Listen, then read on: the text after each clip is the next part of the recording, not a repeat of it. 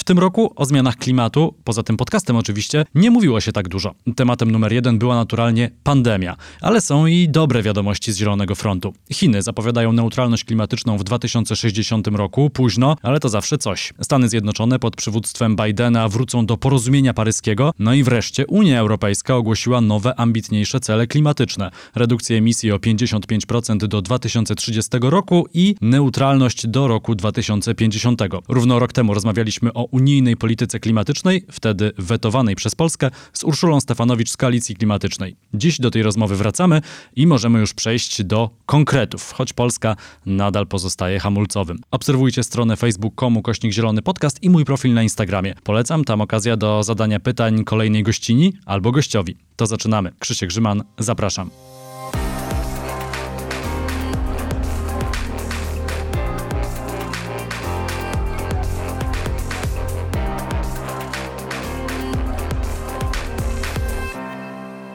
Gościnią Zielonego Podcastu jest Urszula Stefanowicz, ekspertka Koalicji Klimatycznej. Dzień dobry. Dzień dobry. Minął dokładnie rok od naszej ostatniej rozmowy i minął dokładnie rok w tworzeniu polityki klimatycznej Unii Europejskiej. No i wydarzyło się na szczycie Rady te nowe cele klimatyczne, e, cięcie emisji o 55% do roku 2030, neutralność klimatyczna w roku 2050 zostały przegłosowane. No chyba największy sukces nas wszystkich to jest to, że Polska przestała te nowe prawo klimatyczne wetować.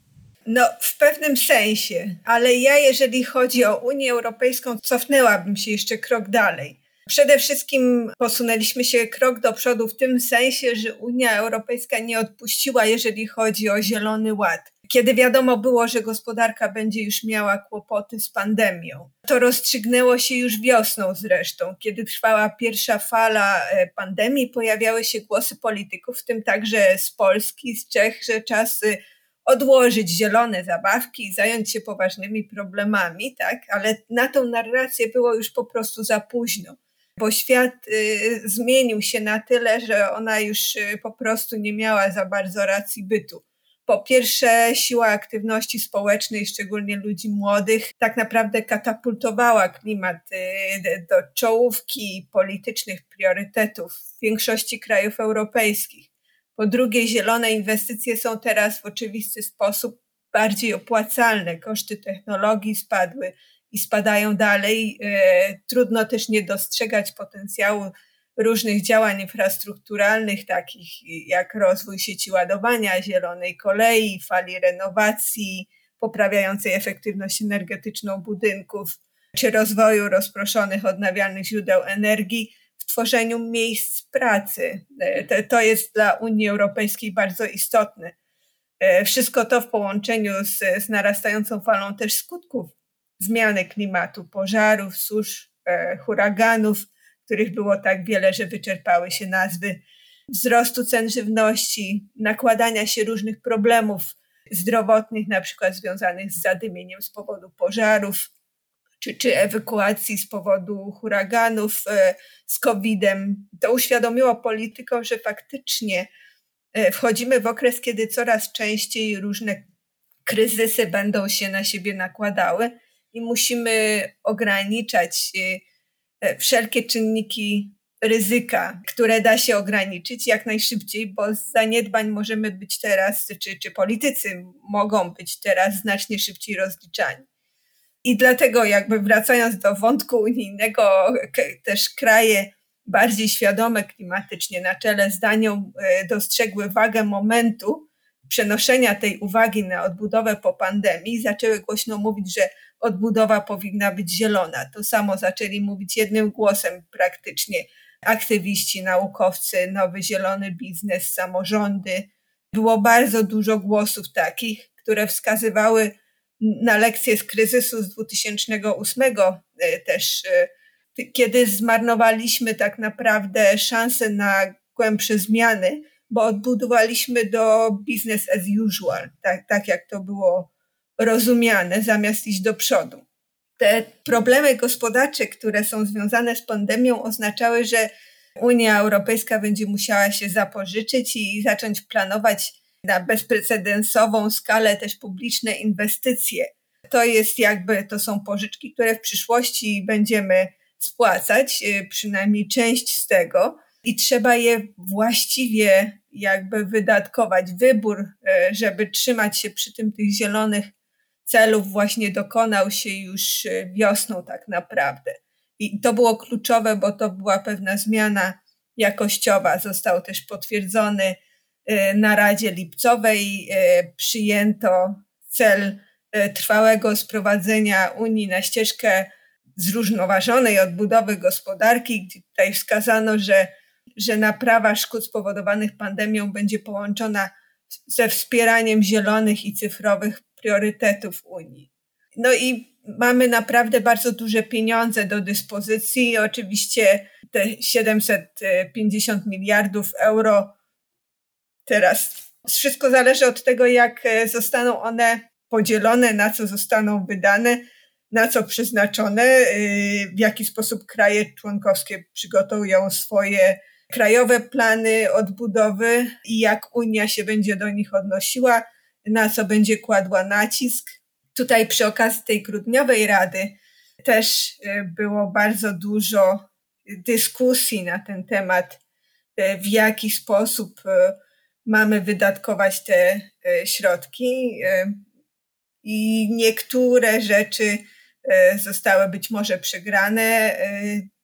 Być może Unia Europejska mogłaby być jeszcze bardziej progresywna i bardziej klarowna w wyborze tej zielonej ścieżki poza mówieniem, że 30% tych środków ma być wydatkowane w zakresie klimatu, to były propozycje, żeby to było więcej, były propozycje, żeby wyraźnie zaznaczyć spójność całego wydatkowania e, z celami porozumienia paryskiego, chociaż to też e, w konkluzjach już e, lipcowych było zapisane, ale jest to zapisane dość ogólnie, więc pytanie o szczegóły które tak naprawdę wyjaśni się w praniu, być może częściowo w przyszłym roku też. Czuję się, czuję się nieco zgaszony, y, bo ja tak chciałem optymistycznie zacząć tę rozmowę, że wreszcie Unia Europejska przyjęła te swoje ambitniejsze cele klimatyczne, a słyszę, że no chyba one nie są aż tak ważne, nie są? Y, są bardzo ważne. Tak jak powiedziałam, znaczy być może to nie wybrzmiało wystarczająco mocno, to jest y, zmiana jakościowa, ruszyliśmy do przodu e, w tym sensie, że, e, że po prostu nie pozwoliliśmy problemom związanym z pandemią jakby zbić nas z tego celu e, zielonej transformacji, zielonego ładu i jego realizacji. I bardzo dobrze, że udało się ten cel przyjąć, chociaż on jest nieco zmiękczony. I oczywiście punktu widzenia polityki międzynarodowej i realizacji porozumienia paryskiego, ten nowy cel to jest poprawa w stosunku do poprzedniego celu znacząca, bo poprzedni był 40%.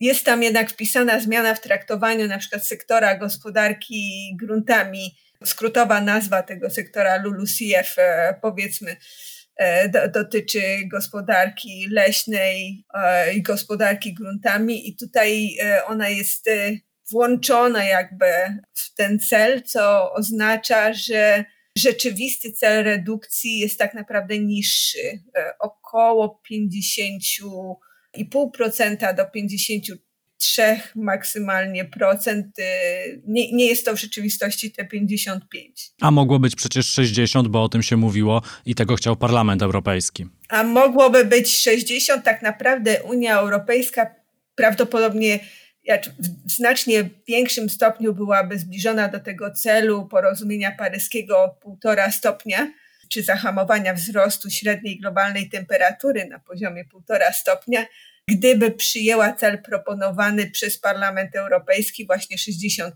i gdyby e, był on przyjęty z wyłączeniem e, tego LULUCF-u, czyli tej gospodarki gruntowej. Jeszcze jest szansa, żeby ten cel wzmocnić na etapie realizacji. Poza tym jeszcze będzie dialog prowadzony między Parlamentem Europejskim a Radą. E, być może w ramach tego dialogu coś się wzmocni. Mamy też dużo pracy, jeżeli chodzi o architekturę nowej polityki klimatycznej.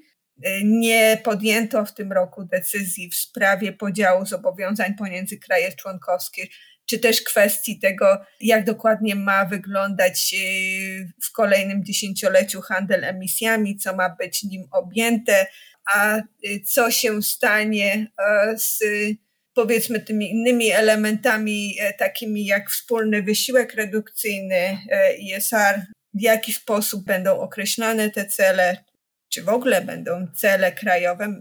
My jako organizacja pozarządowa mamy nadzieję, że oczywiście będą, bo one w znacznie większym stopniu mobilizują kraje do realizacji działań właśnie na poziomie krajowym, do wprowadzania własnych regulacji, które są też lepiej dostosowane do lokalnych możliwości i potrzeb, które Polska, e, w przypadku Polski musimy bardzo umiejętnie połączyć na przykład y, walkę z zanieczyszczeniem powietrza, z ochroną klimatu. Mamy tutaj, no, wszyscy mamy sporo pracy, a Polska ma nieco więcej niż y, niektóre inne kraje Unii Europejskiej, może tak to sformułuję. To do tego zaraz y, przejdziemy, ale ustalmy w takim razie na początku cele przyjęte. Mogły być ambitniejsze, ale przynajmniej mamy już coś zatwierdzonego na wysokim szczeblu, bo na szczeblu politycznym przywódców wszystkich państw.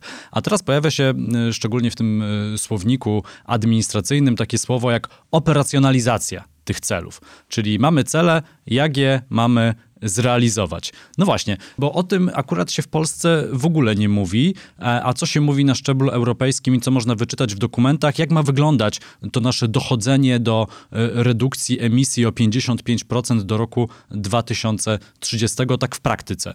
Gdzie będą największe działania, gdzie będą największe środki i dla kogo to będzie największy wysiłek?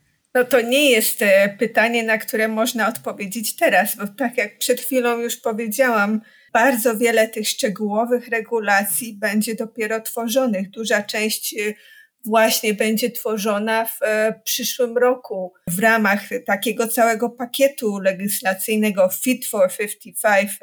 E, to ma być pakiet regulacji zaczynając właśnie od, od, regulacji dotyczących handlu emisjami, poprzez regulacje dotyczące innych sektorów, celów krajowych, czy też y, regulacje dotyczące na przykład transportu, norm emisyjnych dla pojazdów, oddzielne regulacje dotyczące rolnictwa zrównoważonego. Naprawdę jest y, jeszcze bardzo dużo pozostawione do decyzji. Na razie wiadomo tylko, w czym Unia Europejska być może dopatruje się największych szans y, w tych obszarach, szczególnie w najbliższych latach, gdzie można łączyć y, właśnie zielony rozwój z dużą liczbą nowych miejsc pracy E, tak jak inwestycje w infrastrukturę do ładowania, czy inwestycje w zieloną kolej, czy właśnie tą falę termomodernizacji, która ma przyjąć bardzo e, duże rozmiary i która może tworzyć miejsca pracy, dużo lokalnych miejsc pracy w sektorze budowlanym. Unia Europejska poszukuje w tej chwili cały czas zbieżności,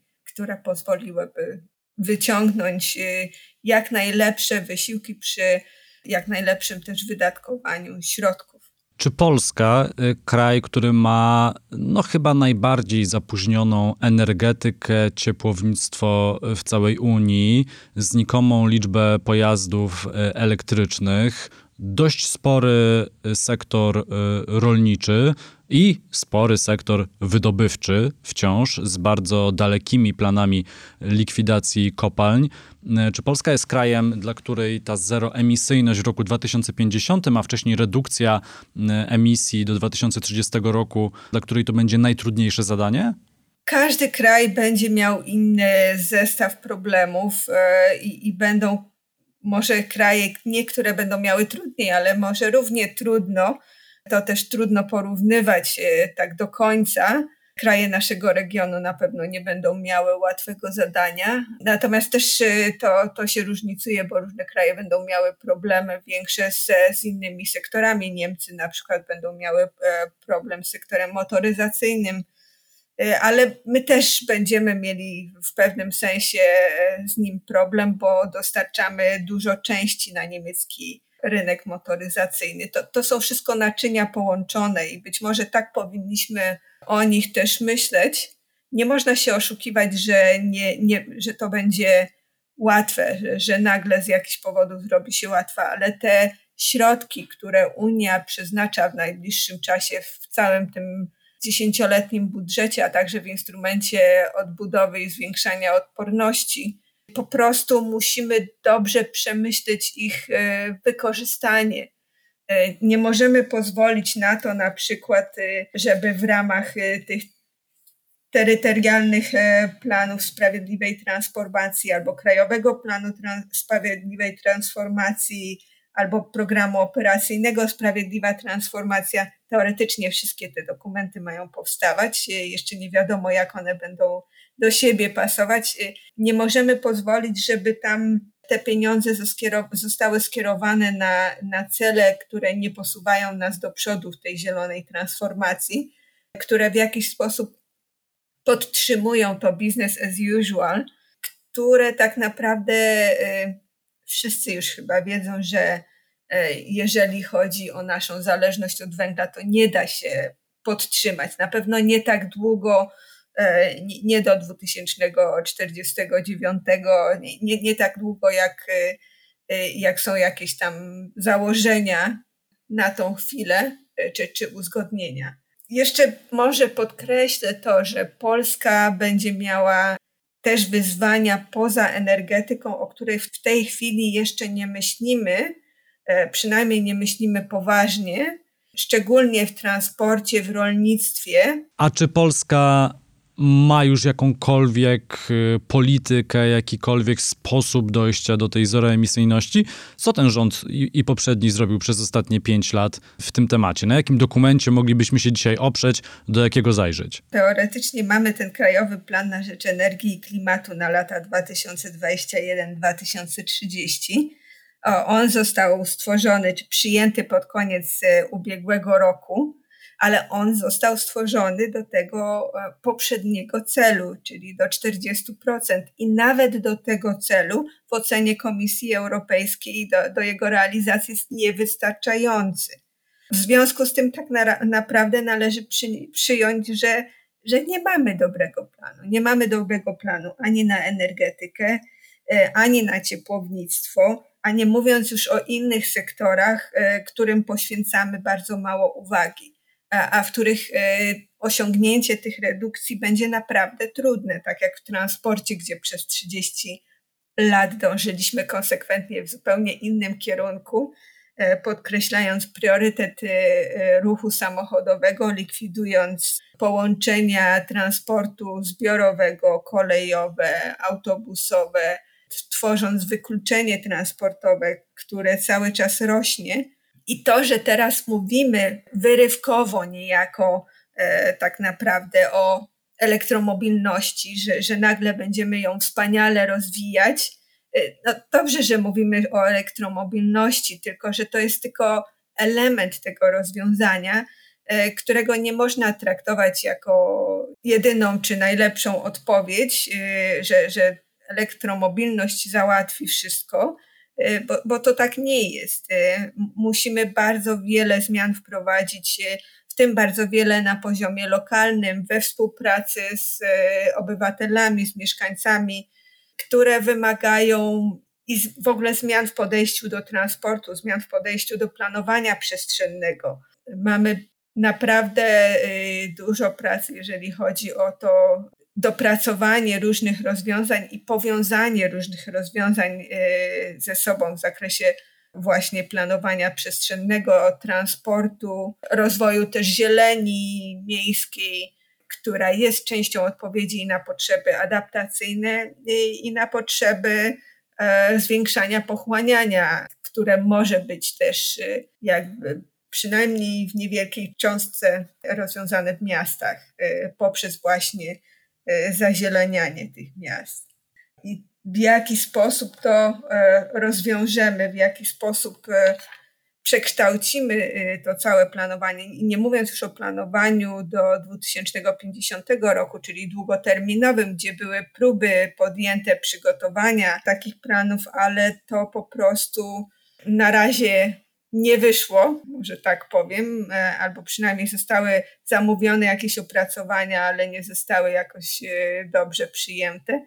Mamy dużo do zrobienia, żeby przestawić się na to myślenie, żeby jednak tą neutralność klimatyczną do 2050 roku osiągnąć albo wcześniej, że, że to jest realne i że ta ścieżka redukcji powinna zakładać, że teraz przez najbliższe 10 lat będziemy redukowali tak naprawdę najszybciej. Większość ścieżek redukcji zresztą pokazuje E, mniej więcej tą samą trajektorię, czyli e, najpierw redukujemy powoli, tam przygotowujemy się, dochodzimy do pierwszych, e, pierwsze redukcje są takie spokojne, a później to przyspiesza, a w ostatnim dziesięcioleciu, czy też w ostatnich latach nagle magicznie redukujemy bardziej gwałtownie i dochodzimy do tej neutralności.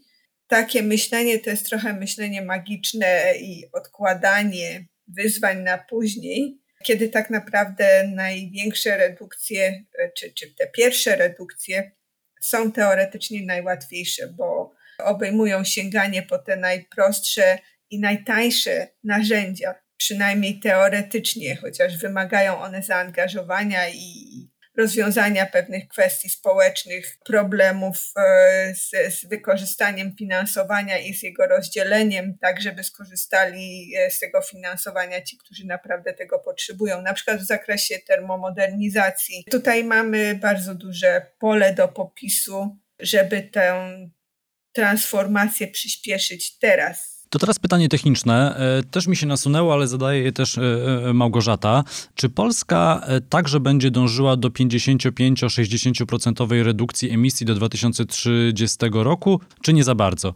Bo cel prawa klimatycznego dotyczy Unii jako całości, a nie poszczególnych państw członkowskich. Tak, dokładnie. Cel 55% to jest cel wspólny, ten, który został przyjęty na Radzie Grudniowej. To oznacza, że Unia jako całość ma go osiągnąć kraje nie zgodziły się co do tego, w jaki sposób podzielić e, e, obciążenia na, na siebie, czy pomiędzy siebie. I to zostało odłożone de facto, między innymi e, dlatego, że część krajów, w tym Polska, nalegają, że potrzebują więcej danych, jeżeli chodzi o obciążenia. Komisja Europejska ma zresztą też zbadać szereg innych kwestii, te, w jaki sposób można osiągnąć te redukcje e, w sposób efektywny finansowo, w jaki sposób możemy złagodzić skutki, e, na przykład poprzez ten mechanizm dostosowawczy, e, czy, czyli taką formę granicznego podatku węglowego, który ma wyrównywać koszty emisji CO2 ponoszone przez producentów w różnych regionach świata.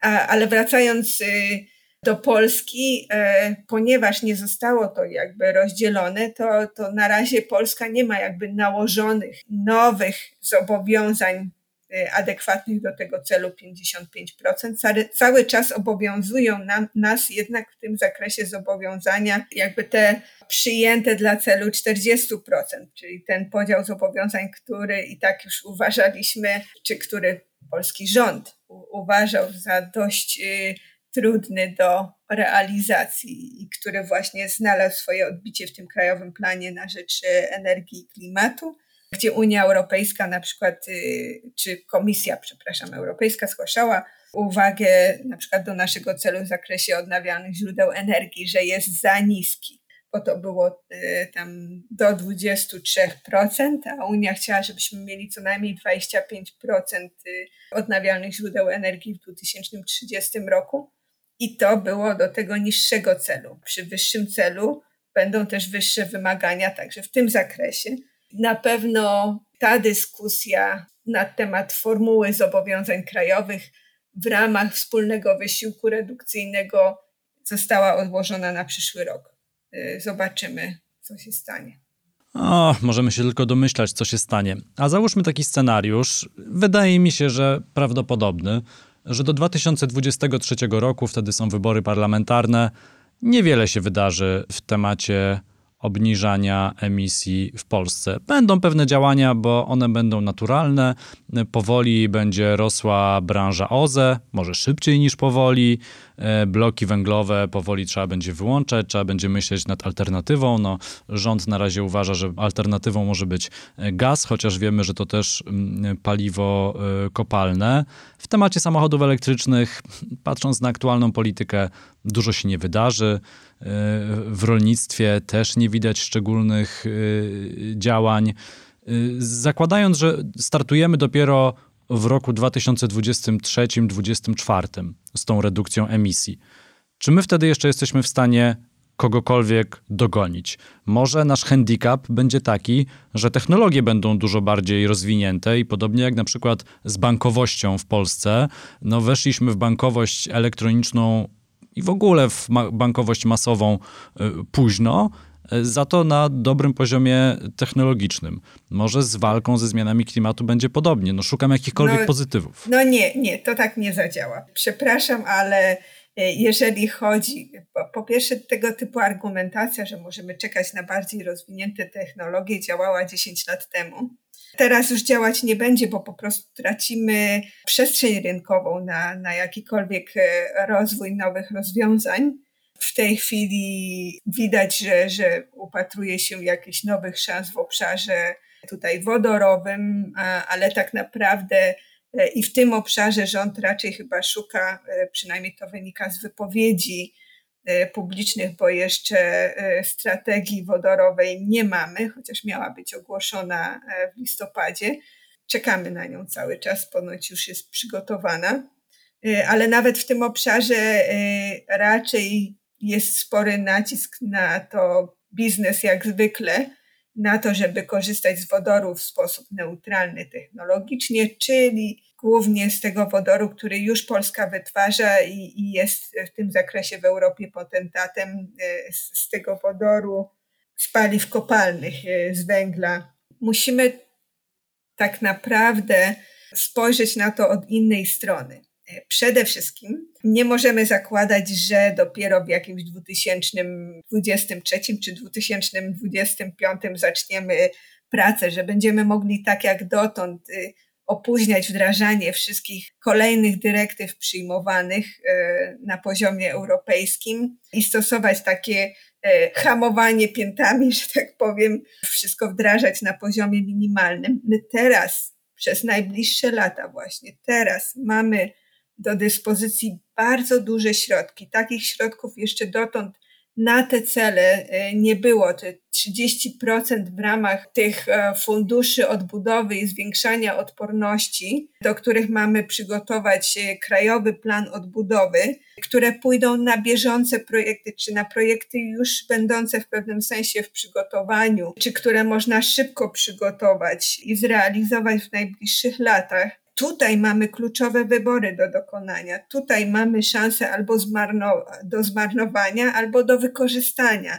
Jeżeli w bardzo zdecydowany sposób zdecydujemy się kierować, być może jeszcze nie przyjętą, ale już e, opisaną e, czy, czy przedstawioną taksonomią, czyli jakby wytycznymi do zrównoważonego inwestowania. Jeżeli e, wszystkie te inwestycje, które dobierzemy w ramach naszego planu odbudowy, do tego pakietu na najbliższe lata e, inwestycji będą spełniać, e, czy będą zgodne z celami porozumienia paryskiego, z celami klimatycznymi, będą tak naprawdę wszystkie służyć obniżaniu emisji, to nie dlatego, że tak napiszemy w papierach, a papier wszystko przyjmie, tylko rzeczywiście, jeżeli e, tak to dobierzemy, to mamy szansę przez najbliższe lata posunąć się dużo do przodu. Mamy naprawdę te środki dają całej Europie i Polsce też bardzo dużą szansę na przyspieszenie, którego się w ogóle nie spodziewaliśmy 10 czy 5 lat temu, czy nawet y, rok czy dwa lata temu.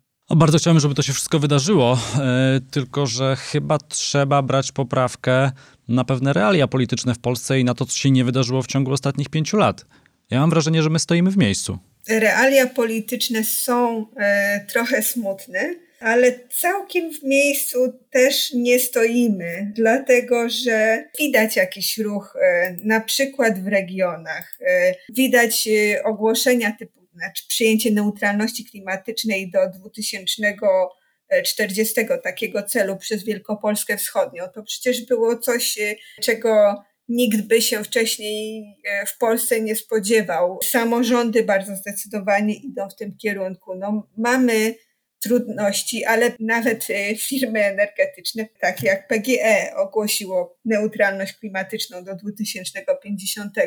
I widać, że widać, że tak naprawdę skończyła się epoka wymówek, e, epoka haseł pod tytułem Węgiel naszą przyszłością na 200 lat, niezależnie od tego, że mamy niesprzyjającą sytuację polityczną. Z tym się w pełni zgadzam. I mamy w rządzie zdecydowany opór też, e, e, a przynajmniej grupy silnego oporu przed działaniem na rzecz klimatu, ale tak naprawdę ani obywatele, ani e, opozycja, ani nawet e, część rządu już e, nie przyjmuje tej argumentacji, że, że Europa zmądrzeje z tym klimatem, bo kiedyś tak było. Tak, tak się mówiło, że, że skończą się te uzgodnienia klimatyczne, że, że Europa zmieni zdanie i odejdzie od tej polityki. Polska mówiła o obalaniu pakietów klimatycznych.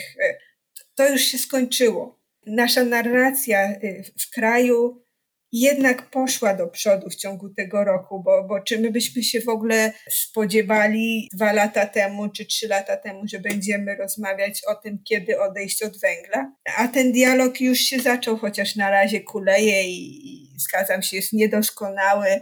Cały czas jesteśmy w pewnym sensie blokowani tą niechęcią polityczną, ale mimo tego blokowania to jednak powiedziałabym, że, że musimy mieć nadzieję, że posuniemy się jednak we właściwym kierunku. Ja przynajmniej muszę mieć taką nadzieję, bo inaczej nie wierzyłabym w skuteczność naszych działań. To jeszcze tylko dodam adwocem, czym innym są samorządy, oczywiście czym innym władza centralna i to do władzy centralnej mam największe zastrzeżenia. No a to, że PG ogłasza swoje cele neutralności, no to e, bardziej dzisiaj jest wymóg rynków finansowych, a nie samej polityki właściciela, czyli państwa, przynajmniej częściowego akcjonariusza, e, czyli PG. Ale na koniec jeszcze jedno prawda, pytanie. E, przyznaję, natomiast już samo to, co pan powiedział, to, to jest część odpowiedzi też, że te rynki finansowe też już coraz mniej pozwalają nam się ruszać w niewłaściwym kierunku. Samo to oznacza, że nawet nie chcąc działać, y, ten rząd będzie miał y, tak naprawdę coraz mniejsze pole do manewru. To na koniec jeszcze jedno pytanie mm, o samą działalność koalicji klimatycznej od Grzegorza. Czy koalicja planuje może jakieś akcje informacyjne w małych miastach i wsiach, po to, żeby uświadomić y, o koniecznych zmianach w podejściu do klimatu i energetyki? Bo wiemy, że no, na media narodowe nie ma co liczyć w tym temacie. Temat y, ważny, a edukacja leży. Szczerze mówiąc, zgadzam się z tym, że, że edukacja leży i że tak naprawdę edukacja szkolna też w tym obszarze leży. W tej chwili w ogóle dyskusje o edukacji szkolnej to, to byłby całkiem temat na oddzielną audycję. Jeżeli chodzi o działania koalicji klimatycznej, no to my robimy tyle, ile jest w naszej mocy, ale nie mamy chyba aż takich mocy przerobowych na, na szeroką falę działań edukacyjnych, takich e, w małych wsiach i miasteczkach, chociaż bardzo byśmy chcieli ale po prostu nie bardzo mamy aż takie możliwości, ale z chęcią widzielibyśmy w tym zakresie pomoc e, całego mnóstwa lokalnych organizacji czy, czy lokalnych działaczy, którzy jednak się w Polsce pojawiają, szczególnie w młodszym pokoleniu. My jesteśmy gotowi dzielić się tą wiedzą na tyle, na ile to będzie możliwe, e, chociaż nie wiem, czy w najbliższym czasie w ogóle jakieś e, spotkania w terenie będzie można organizować swobodnie mam nadzieję, że, że może już niedługo, tak, ale y, w tej chwili trudno to przewidzieć. Jeszcze jest dużo zasobów w internecie takich, z których teraz można korzystać, bo jest bardzo wiele y, warsztatów, czy bardzo wiele y, takich spotkań, które są nagrywane i później dostępne. Także no, jeżeli ktoś sięga do internetu, teraz dużo łatwiej uczestniczyć w tych spotkaniach niż kiedyś, kiedy one fizycznie, czy nie tak dawno, fizycznie odbywały się większość z konferencji w Warszawie.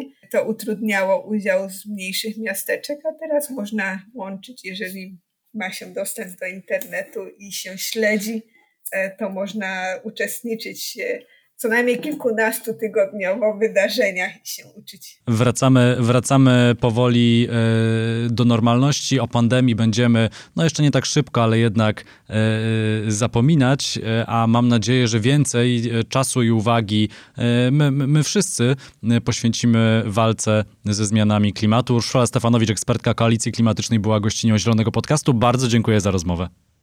To był Zielony Podcast, kolejny odcinek w niedzielę. W wolnym czasie zajrzyjcie na stronę facebook.com kośnik Zielony Podcast i mój profil na Instagramie. Tam okazja do zadania pytań kolejnej gościni albo gościowi. Wrzućcie też na playlistę podcast Klimat, gdzie z Bartkiem Czarkowskim z Nuance Radio podsumowaliśmy ten trudny rok. Krzysiek Grzyman, do usłyszenia.